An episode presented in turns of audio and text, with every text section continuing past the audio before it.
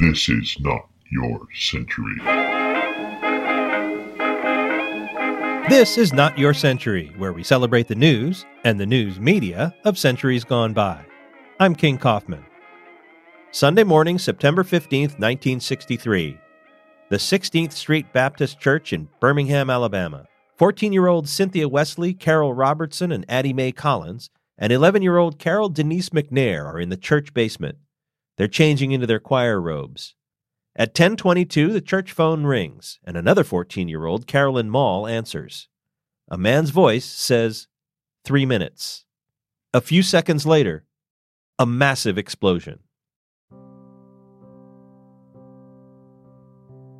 The four girls are killed.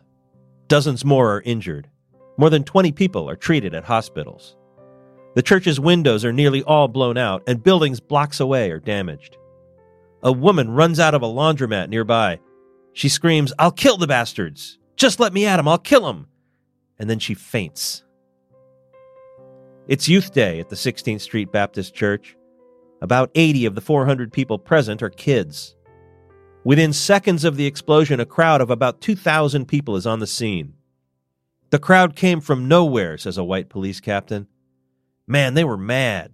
I wouldn't have given you 15 cents for my life. Survivors from inside the church, some with blood streaming down their faces, stagger around in the cloud of white dust from the explosion. As tensions rise, the Reverend John H. Cross shouts through a bullhorn. The police are doing everything they can, he says. Please go home. He sobs into the bullhorn. The Lord is our shepherd. We shall not want.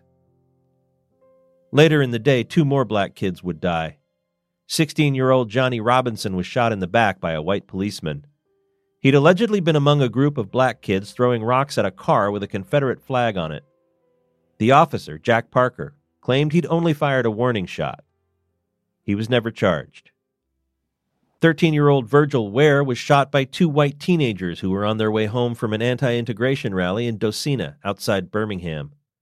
The two boys were eventually convicted of second degree murder and given suspended sentences. The 16th Street Baptist Church was an obvious target for racist terrorism. It had been a center for civil rights organizing in Birmingham, which Martin Luther King Jr. called the most thoroughly segregated city in the United States. The city had earned the nickname Bombingham.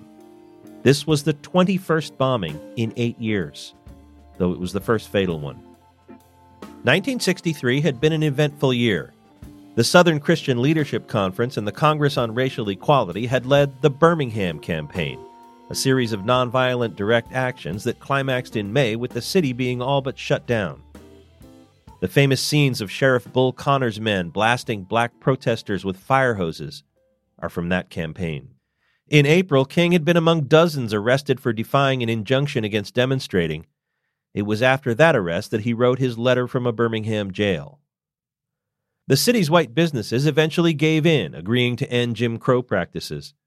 Over the summer, while King led the March on Washington and gave his I Have a Dream speech, segregation laws were overturned in Birmingham. And then in September, just days before the church bombing, the city's schools were integrated amid rioting by whites. There was no great secret who had planted the dynamite beneath the back steps of the 16th Street Baptist Church. It was a splinter group of the local Ku Klux Klan. Three of them, Robert Chambliss, John Hall, and Charles Cagle, were convicted of illegally possessing dynamite. They were fined $100 and given suspended jail sentences. By 1965, the FBI had identified Chambliss as the ringleader of the bombing, with three others as fellow perpetrators. But the Bureau never charged them and J. Edgar Hoover ordered the investigation sealed. In the 70s, Alabama's Attorney General reopened that investigation, and Chambliss was convicted of murder in 1977 and spent the last eight years of his life in prison. Frank Cherry and Thomas Blanton were finally charged and convicted. Another of the men, Herman Frank Cash, had died in 1994 without being charged. The Birmingham church bombing in August of 1963 and the assassination of John F. Kennedy three months later invigorated support for the Civil Rights Act. Lyndon Johnson signed that into law on July 2, 1964. Four weeks before that, on June 7th, the 16th Street Baptist Church in Birmingham reopened.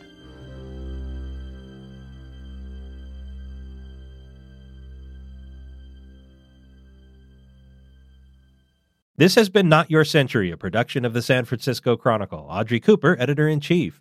We now return you to your century.